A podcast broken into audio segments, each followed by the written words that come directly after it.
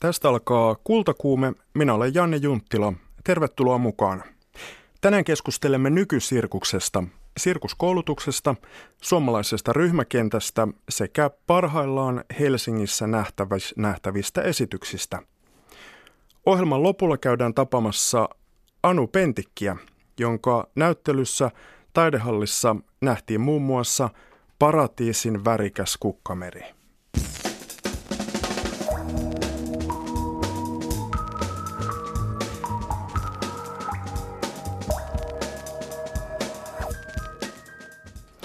Ja nyt nykysirkuksen maailmaan. Vieraana studiossa ovat Sirkkofestivaaliin osallistuvat sirkustaiteilijat Kristiina Tammisalo, tervetuloa.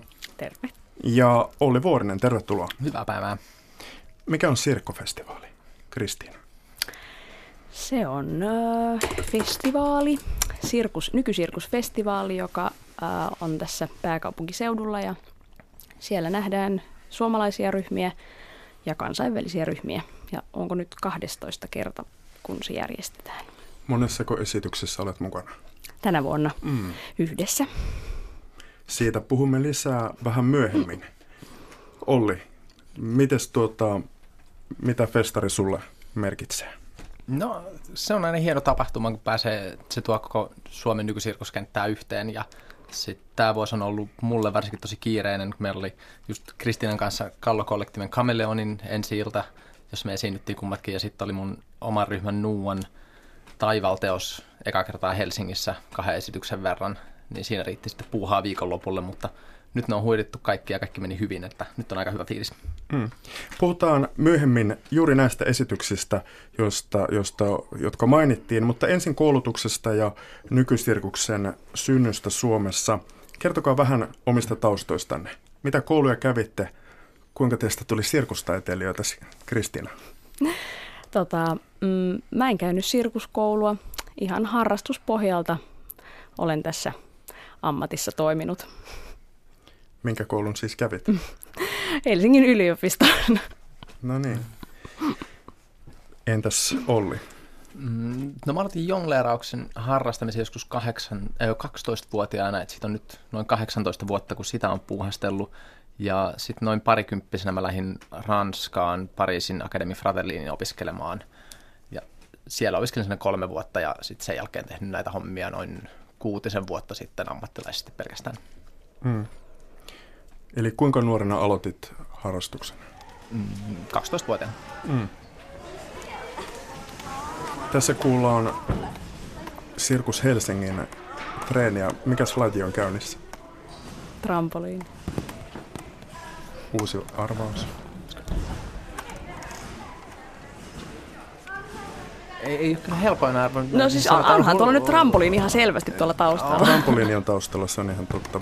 Jotain ja jo, jonglerausta. Kyllähän siinä kuuluu Joo. vähän tuommoista keilojen läpsyttelyä. Mutta, mutta hyviä, hyviä jonglereja siellä, kun ei tiputtele ollenkaan. no ei kuulu niin, sitä, mä että eikä...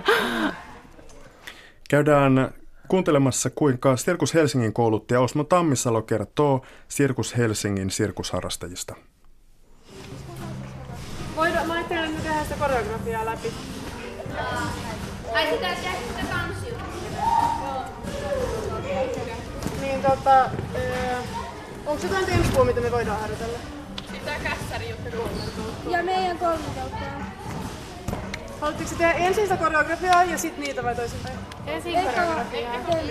Eka, eka, Tämä on niin sanottu esiintyvä ryhmä ja tämä on semmoinen noin 30, joskus jopa 40 hengen ryhmä, johon hakee, haetaan ihan pääsykokeella.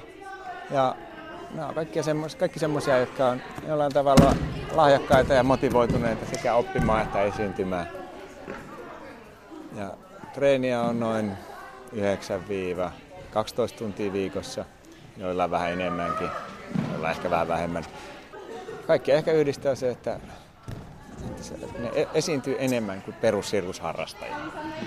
Tulee silloin tällöin keikkoja sirkuskoulun, sekä sirkuskoulun omia esityksiä että sitten aina välillä sirkuskoulun ulkopuolelle. Tosi eri ikäisiä. On tosi eri ikäisiä, että tässä esiintyvässä ryhmässä on, mikähän olisi, olisiko nyt 11, 20 ja risat. Että normaalisti tässä sirkuskoulussa harrastajat on siis vauvasta.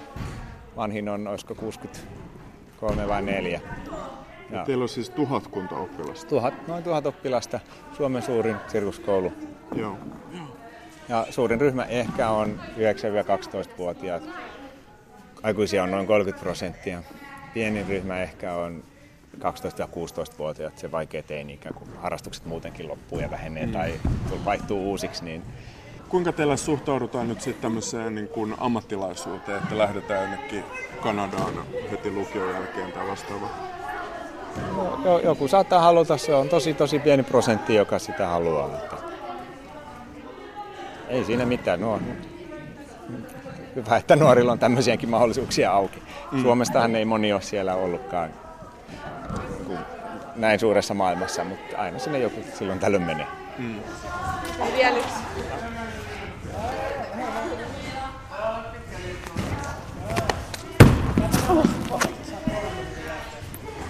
Tämähän on aina ne ongelma tietysti esittävissä taiteissa, että minkä verran tai että miten aikaa vievää on opetella koreografiaa ja tehdä esitys. Ja se on kaikki pois siitä tekniikkaharjoituksesta ja voima notkeusharjoituksista.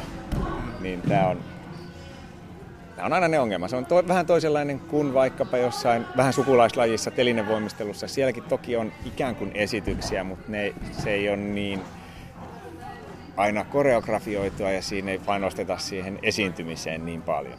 Okei, on naisilla permatovoimistelu, missä panostetaan ja puomivoimistelu, mutta ne on vähän poikkeuksia ehkä siinä. Vaikea löytää tasapaino, mikä on sopiva määrä. Ja myös pitää löytää tasapaino niin, että asiakkaat viihtyy. Mm, Eli että niin, lapsilla on riittävän kiva. Kyllä. Totta kai jos, jos, jos, jos mä saisin päättää, niin tehtäisiin aika paljon enemmän notkeutta ja voimaa. Joo.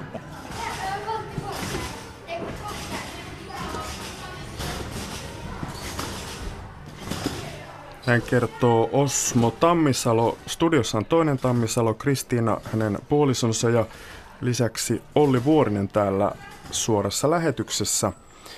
Tammisalo painotti tuota tekniikkaharjoittelua. Olli, miten sä treenaat fysiikkaa, tätä tekniikkapuolta? Kuinka paljon se vie aikaa? Se vie tosi paljon aikaa, että kai, mutta mä näen ton fyysisen harjoittelun että sillä lailla, että sirkus on kuitenkin tosi fyysistä ja siihen tekniikkaa painostetaan tosi paljon. Ja sirkuskoulutus menee usein vähän niin, että, että nuorisosirkuspuolella se tekninen harjoittelu ja semmoinen tempputekninen keskittyminen ja vähän semmoinen telinen voimistelemainen esiintyminen nimenomaan hmm. on tosi keskittynyt siellä päin. Ja sen jälkeen sitten mennään korkeakoulutukseen, niin siitä alkaa semmoinen selkeä taiteilijakoulutus.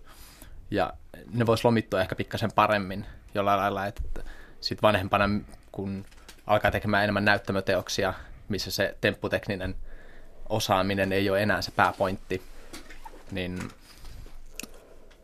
ehkä sillä lailla, että ehkä oma tekninen harjoittelu sillä lailla on muuttunut tosi paljon iän myötä, että se alkaa olla enemmän semmoista koreografista tutkimustyötä tai esineteatteritutkimustyötä, että tavallaan mä, oon niin kuin, mä teen enemmän niin kuin oon jonglööri alun perin vieläkin, niin mä teen jongleerausta ja esineteatteria, niin se ei ole sitten samalla lailla fyysistä harjoittelua vaatimaan, niin kuin esimerkiksi Kristinan työ. Mm. Jatketaan Sirkus Helsingin treeneissä. Tässä äänessä ovat Meritähti Kunttu, Mesi Lounela ja Amos Finelä. Öö, no mä oon Meri ja tota, mä teen ilma-akrobatiaa ja Ikarosta myös. Ja tota, öö, no ilma-akrobatiaa mä aloitin silleen tosi nuorena, niin se vaan jotenkin on ollut silleen luontaista tehdä sitä aina. Ja sitten Ikarosta se on sellaista, että mä heittelen mun jaloille sellaisia pienempiä lapsia, niille voltteja ja kaikkea tällaista, niin silloin kun mä aloitin sirkuksen, niin mä tein sitä lentäjänä ja sitten nyt ajan kuluessa mä oon siirtynyt alamieheksi siinä. Okay. Joo, Messi ja mä teen käsillä seisontaa ja mä valitsin sen sen takia, koska mä olin aika hyvä siinä ja se oli kiva olla hyvä. Ja sitten nykyään mä tykkään siitä. Hyvä. Minkä ikäisä teet? Ää, mä oon 19. Hän 16. 16. Mä oon Aamos, mä oon 15 ja mun lajit on jonglööraus ja vippilauta. Ja mä valitsin ne, koska jonglööraus voi tehdä himassa ja se on aika helppoa. Tai siis helppoa aloittaa ja sit vippis on muuten vaan hauskaa. Miten se vippis on? Se on sellainen lauta, missä pompitaan. Okei. Okay. Vippilauta. Vippilauta. Okei. Okay. Vipulauta nimellä kulkee myös. sirkusharrastus. Mitä yhteistä tällä on urheilun kanssa, mitä taiteen kanssa? Öö, no urheilun kanssa varsinkin joku ilmaakrobatia, niin se on kyllä tosi haastavaa. Ja ta- tavallaan, että voi kehittyä, niin pitää kyllä silleen, myös lihaskunta kehittyy. Ja sitten varsinkin jos treenaa silleen pitkään ja pitää olla pitkiä aikoja ilmassa, niin kyllä se aika paljon käsivoimia ja vatsalihaksia myös vaatii. Että kyllä silleen, siinä, varsinkin kun tekee, niin tekemällä silleen kehittyy samalla kunto jotenkin on se kyllä tosi silleen fyysisesti raskasta.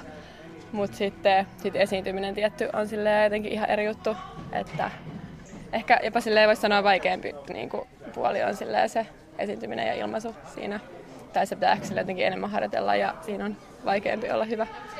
Joo, mun mielestä sille sirkuksessa just on silleen kiva, että jos sä et ole hirveän hyvä teknisesti, niin sä voit kompensoida sitä sillä taiteellisella puolella ja toisinpäin. Ja sitten tietty, jos hallitsee molemmat puolet, niin sit sä voit silleen nostaa tosi korkealle.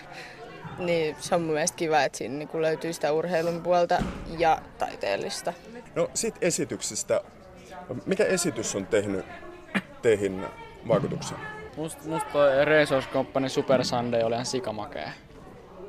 Oliko se se, missä oli se auto?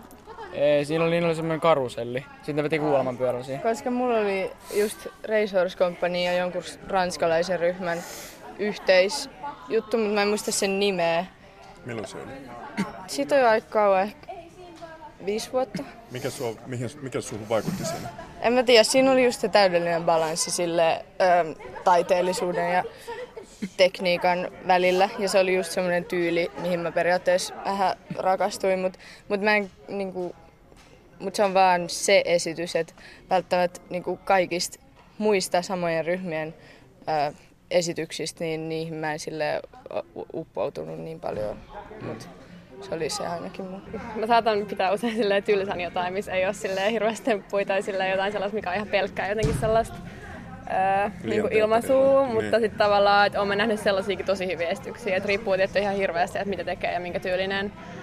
Öö, mutta mun mielestä kyllä, tai sitten taas sit semmoinen taas mun mielestä ihan kauheat katsottavaa, että jos on superhyvä, mutta sitten ei osaa yhtään esiintyä, että kyllä pitää olla sellainen hyvä balanssi. Mun mielestä parasta on se, kun on sellainen jotenkin jotenkin hyvä koskettava tarina ja sitten tosi hyvä sille presenssi siinä ja sitten on kuitenkin vielä hyviä temppuja, niin se on kyllä sellainen hyvä kombo.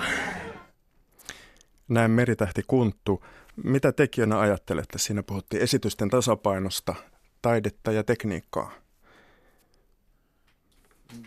Mä en oikeastaan ikinä ymmärtänyt sitä sellaista, että se olisi nimenomaan, sirkus pitäisi olla tiettyä tekni- teknistä presentaatiota tai semmoista tietynlaista virtuostomaisuutta ja sen ympärille rakennettua tarinaa tai sitä, mitä tässä nyt viitataan tähän taiteellisuuteen, niin mä en tiedä, onko se semmoinen järkevä lähtökohta ajatella niin nykysyrkystaiteenlajina, että se olisi niin suppea.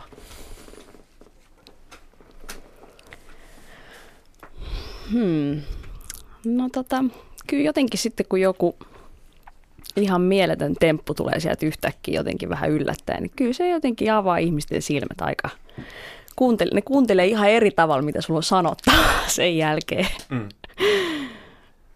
Myös se virtuositeetti viehättää ihmisiä Kyllä. ja on läpi ihmisyyden varmaan näin, näin tehnyt. Mutta siihen omaan, omaan koulutukseenne, mistä sitten se tekijyys ja taiteilijuus löytyy? Mm. No mä oon saanut jonglerina inspiraatiota aina erilaisista esineistä. Et mä oon enemmän tehnyt jonglerausta esineteattereista ja meidän uusi teos Taival on myös lähtenyt tosi paljon erilaisista esineistä, mistä me ollaan lähty tutkimaan sitten jonglerauksen ja teatterin keinoin ja löydetty niistä sitten semmoisia kumpivia tarinoita ja rakennettu niistä niin pikkuhiljaista kokonaisuutta. Et mulla on sellainen, että mä välillä löydän erilaisista paikoista tai kaupoista tai kirpputoreilta tai törmää vaan omassa elämässäni erilaisiin esineisiin, jotka vaan jostain syystä tuntuu kiinnostavilta. Sitten rupean liikuttelemaan niitä loputtomiin ja lähden sitten niin sieltä päin rakentamaan asioita. Minkä verran se Ranskan koulutus painotti tätä tekijä, tekijäpuolta? No, se oli kyllä ehdottomasti aika taiteellinen koulu ja Pariisissa oli varmasti niin kuin paras puolesta koulutusta oli nimenomaan se, että Pariisin kautta tulee kaikki esitykset, tai siellä on niin kuin, joka viikko voi käydä katsoa yhden tai pari ihan loistavaa nykysirkus, uutta teatteria, nykytanssia, performanssia.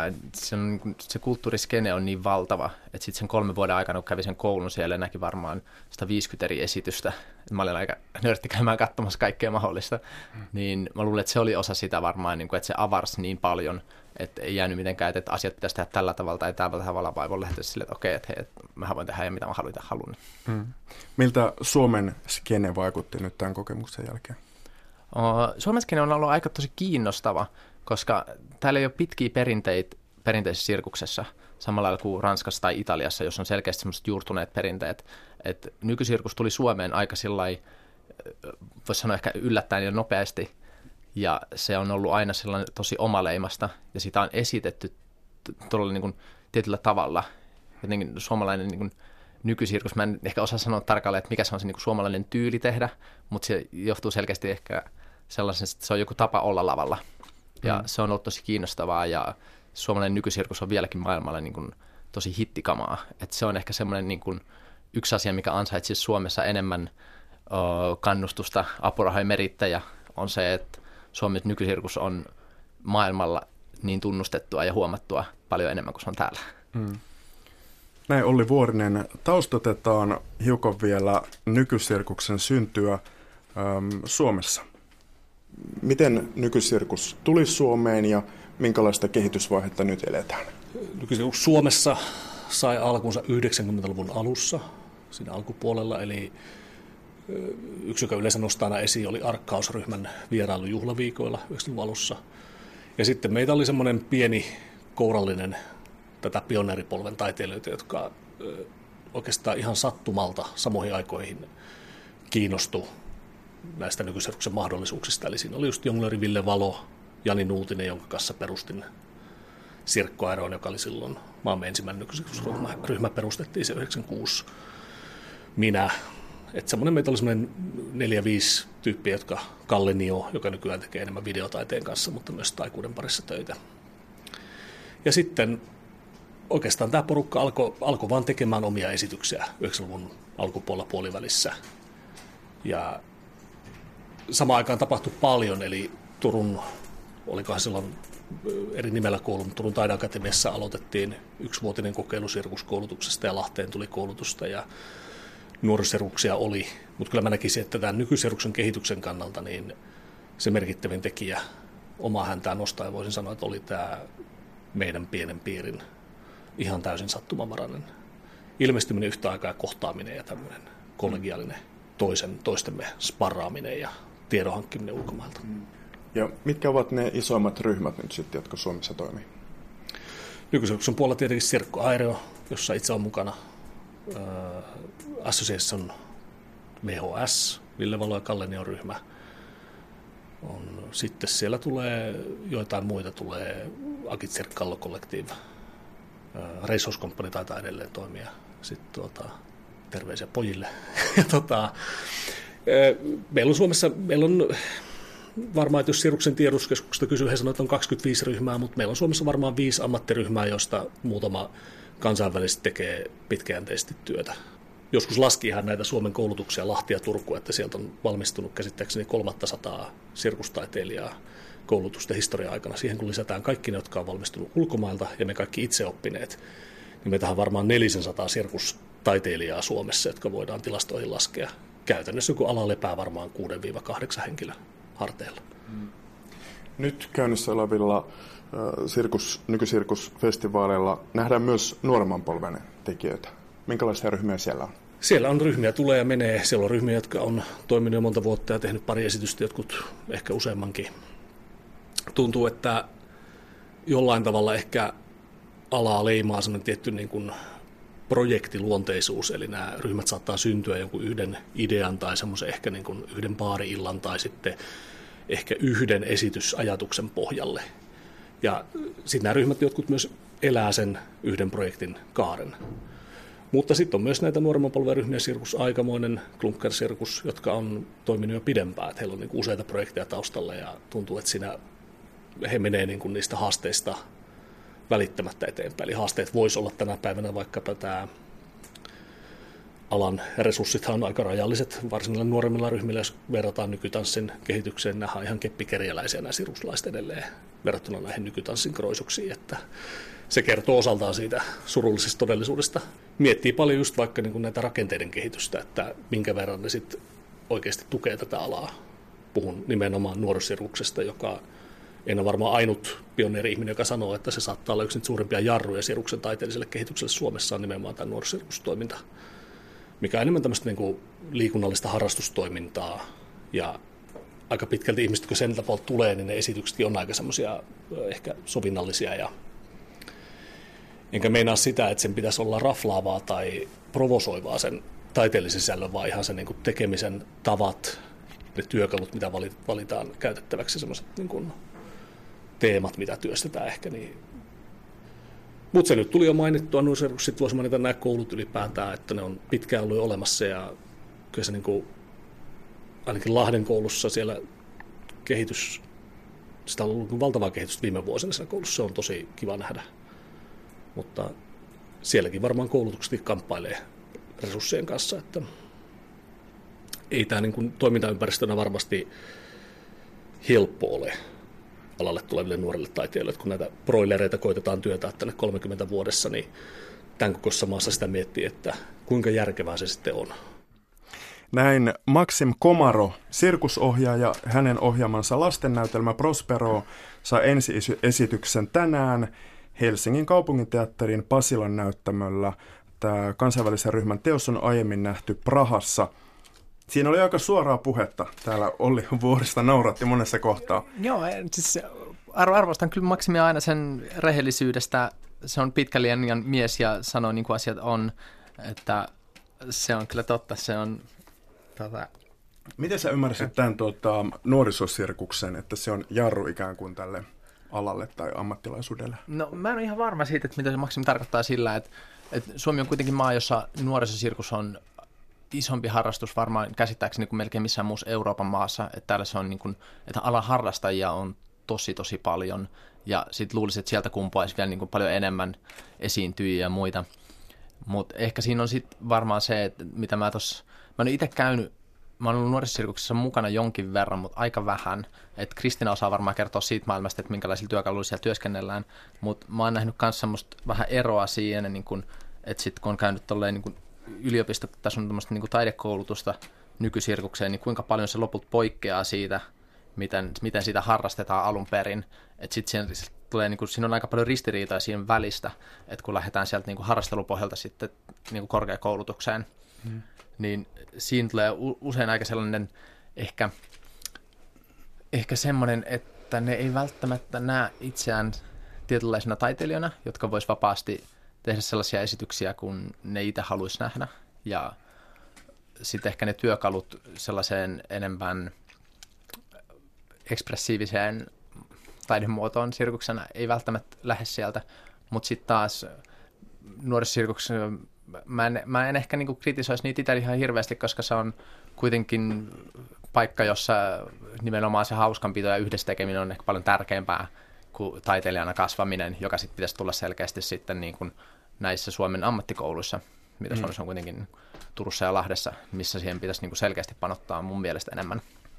Kristiina Tammisalo, koulutuksen painopisteistä, onko ne nuorilla kohdillaan ja entä sitten tässä myöhemmässä?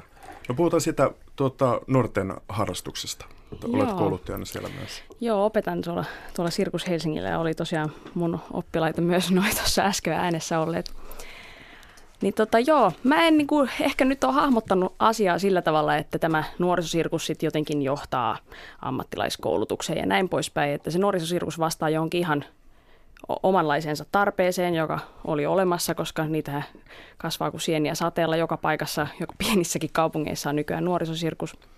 Ja tota, harrastukselle on kova kysyntä, se on tota jotakin taideharrastuksen ja urheiluharrastuksen välissä ja, ja, ja partion välissä, kun siellä on vielä just näitä yhdessä tekemistä ja muita ryhmätehtäviä, että siinä on niin kuin jotenkin kiva balanssi kaiken näköistä, mitä harrastuksessa saa ollakin. Mm. Ja tähän, tähän tarpeeseen on, on sitten syntynyt tätä harrastustoimintaa paljon. Ja just niin kuin Osmo siinä sanoikin, että se on hyvin pieni prosentti, jotka sieltä sitten kiinnostuu ammattikoulutuksesta. Ja itse asiassa kun katsoo, ketkä hakee näihin ammattikouluihin, niin siellä on breakdanceria ja pellehyppääjää ja vaikka mitä muuta. Siis että se nuorisosirkus ei ole minkäännäköinen edellytys sille hakeutumiselle ammattiin. Kristiina Janhunen, nykyään siis Tammisalo, on yksi Kameleon esityksen esiintyjistä. Kuunnellaan yleisön tunnelmia heti esityksen jälkeen.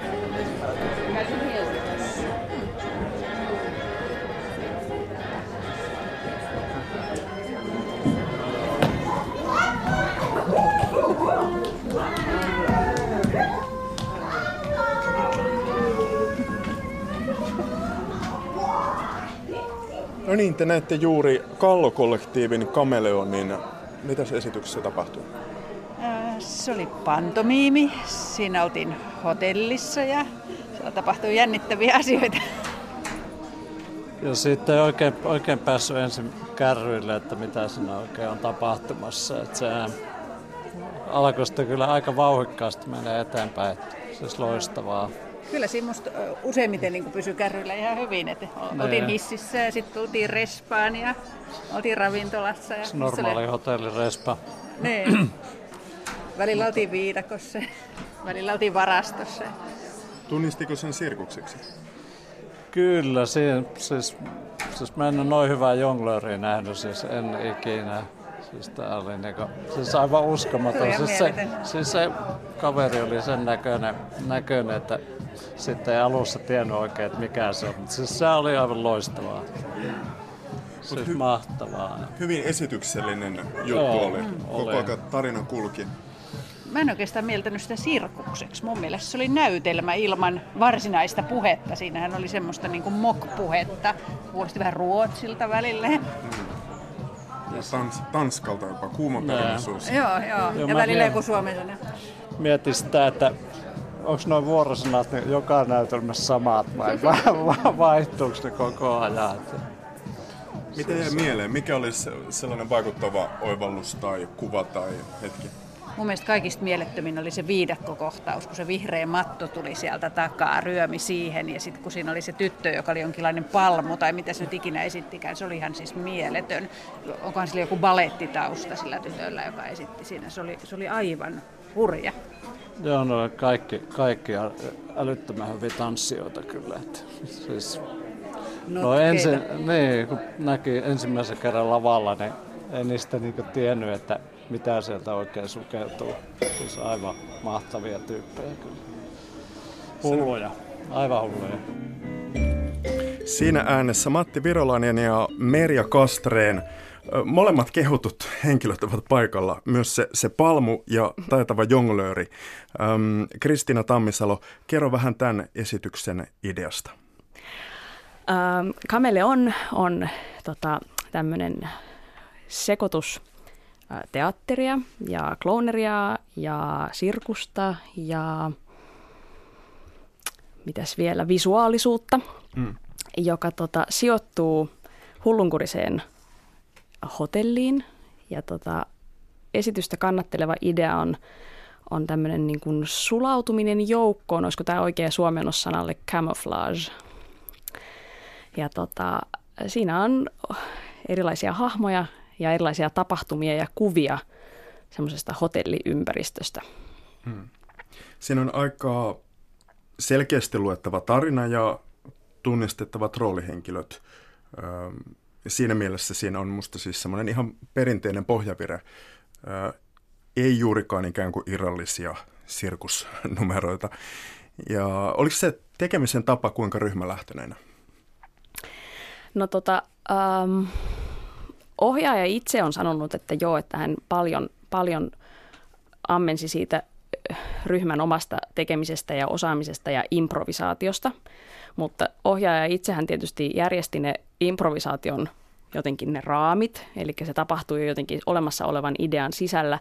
Ja nyt myöhemmin, kun on miettinyt se ohjaaja kaksikko, että tota, kuinka paljon tämä vastasi sitä, mitä he itse ajattelivat, että esityksestä tulee, niin kuulemma aika pitkälti.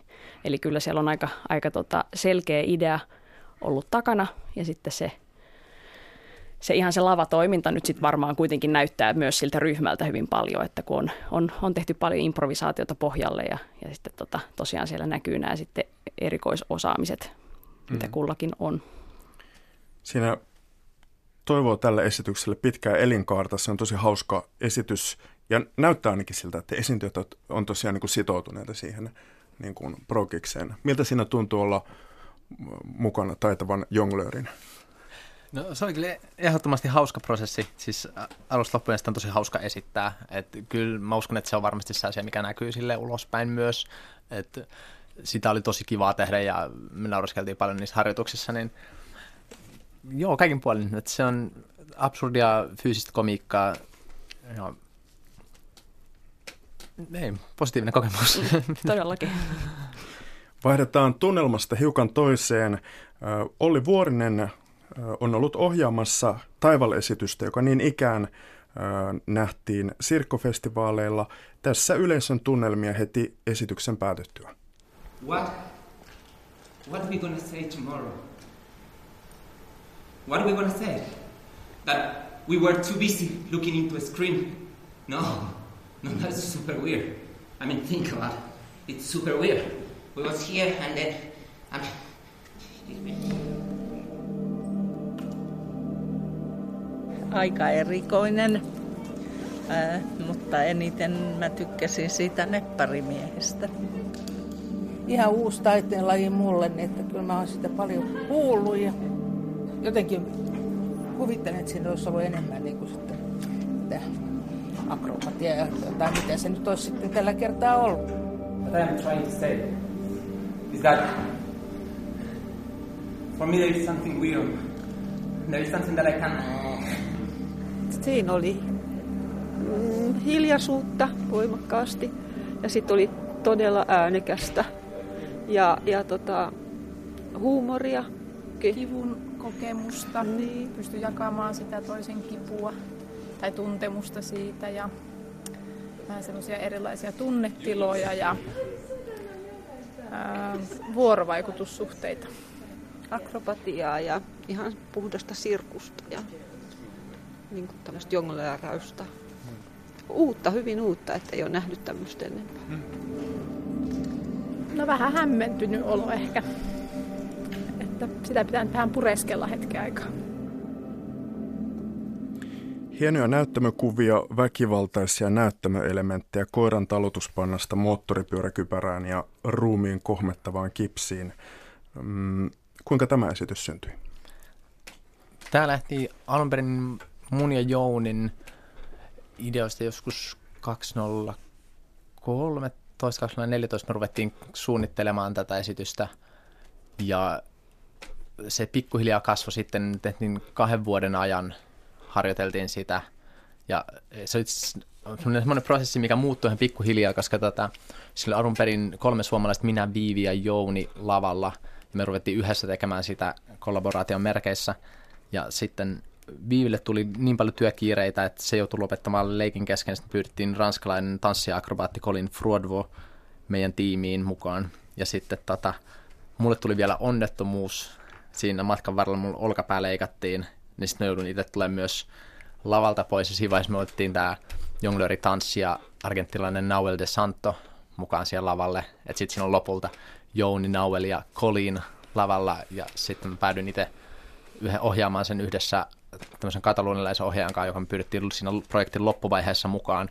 Et siinä vaiheessa, kun me oltiin jo kehitetty tätä esitystä aika pitkälle, niin me haluttiin joku mun ulkopuolelta tulemaan ja auttamaan meitä viemään sen loppuun asti ja pääsemään siinä vähän pidemmälle. Mikä oli teema tai kysymys, jota, jota pohditte? No se oli oikeastaan tämmöinen, siinä on, eli lavalla on yksi performanssitaiteilija, yksi jonglööri ja yksi akrobaattitanssija. Ja me lähdettiin aika semmoisista niin kuin, mm, Mä en tiedä, toi kivu tulee esille hirveän usein, mutta aika se nyt enemmän sitä niin manipulaation ja pelkojen teemoista liikkeelle. Ja ne tuli myös usein, siis me, samalla lailla kun puhuin näistä esineistä aikaisemmin, niin monia tämän esine, esityksen idea lähti niistä esineiden, esineiden tutkimisesta, joista sitten syntyi näitä tällaisia tarinoita ja semmoisia voimakkaita kohtauksia. joita me sitten niin löydettiin tosi monta ja otettiin niistä sitten niin kuin meille mielenkiintoista ja rakennettiin niistä sellainen kokemus. Ja se on sellainen enemmän niin kuin esittävän taiteen hybridi, sen tietynlainen se on tyyliltä näyttämötaiteen fantasiasta riisuttu performanssi.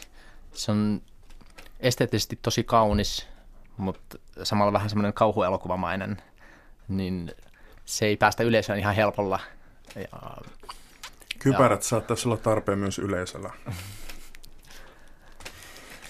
Tota, antakaa vielä lopuksi vinkit kuulijoille, jotka kiinnostuvat nykysirkuksesta.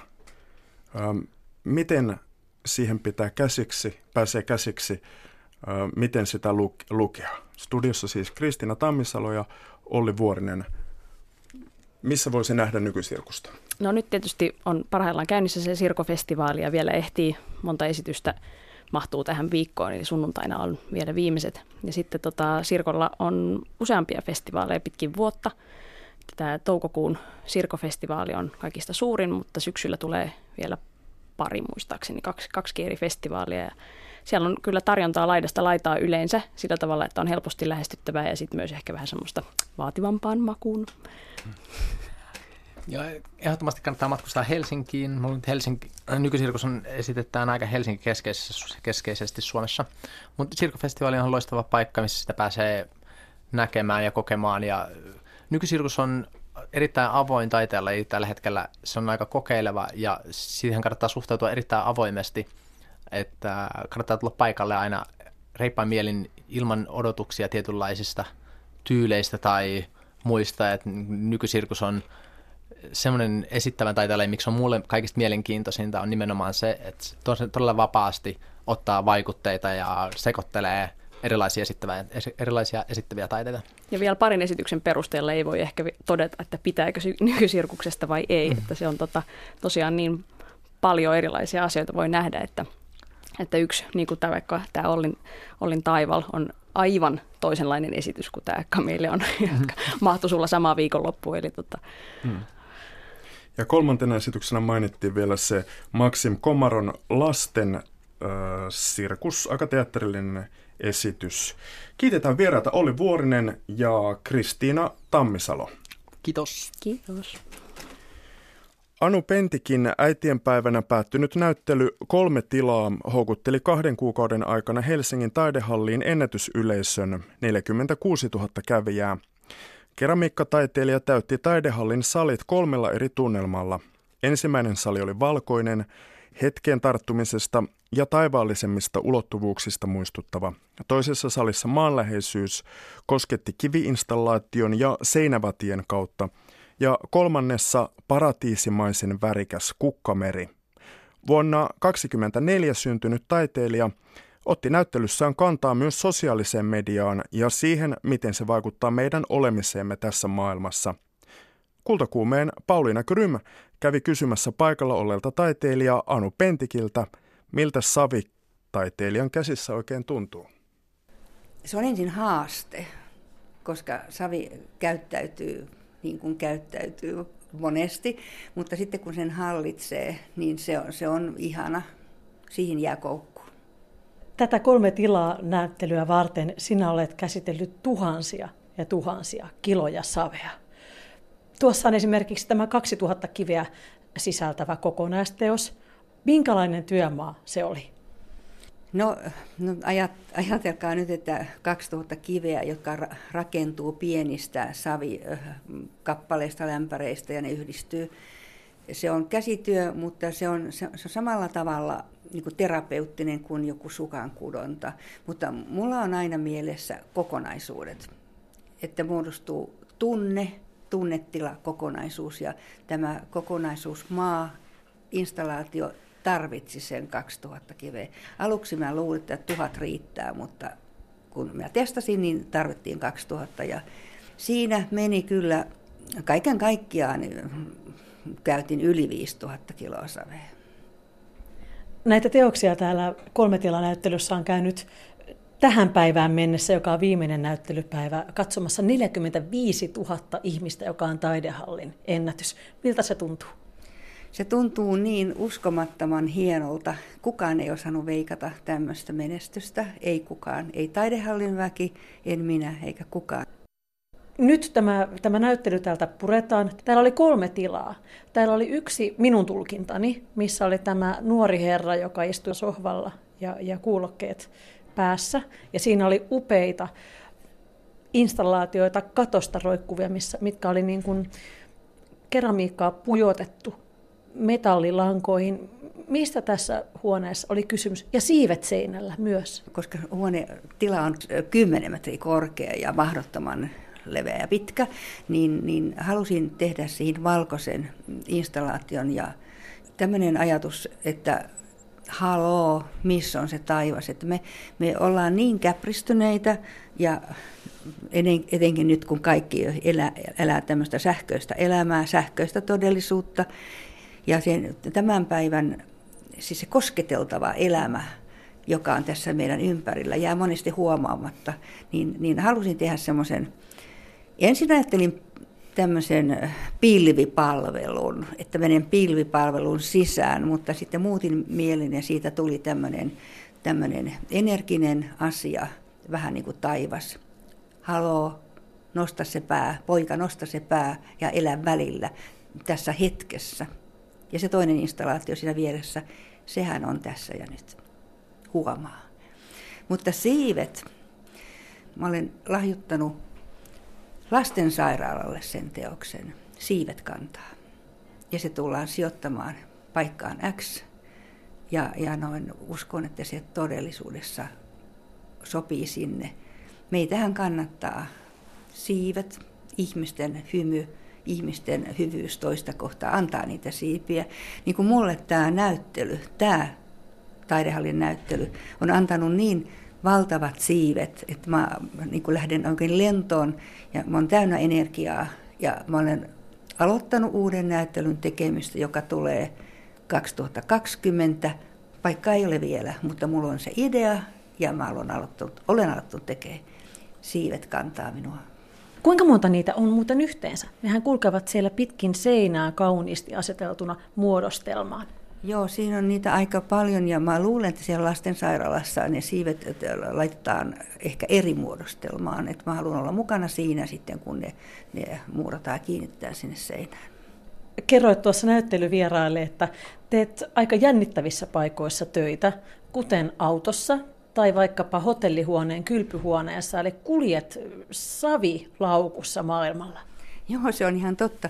Eli aikaa oli kaksi vuotta tehdä tämä mittava näyttely tänne taidehalliin, niin käytin jokaisen hetken ja oli hirveän helppoa, kun itse ei tarvitse ajaa autoa, kun mieheni kanssa tullaan joka kesä aina Savonlinnaan operaan, niin, niin siinä menee yhteensä 16 tuntia.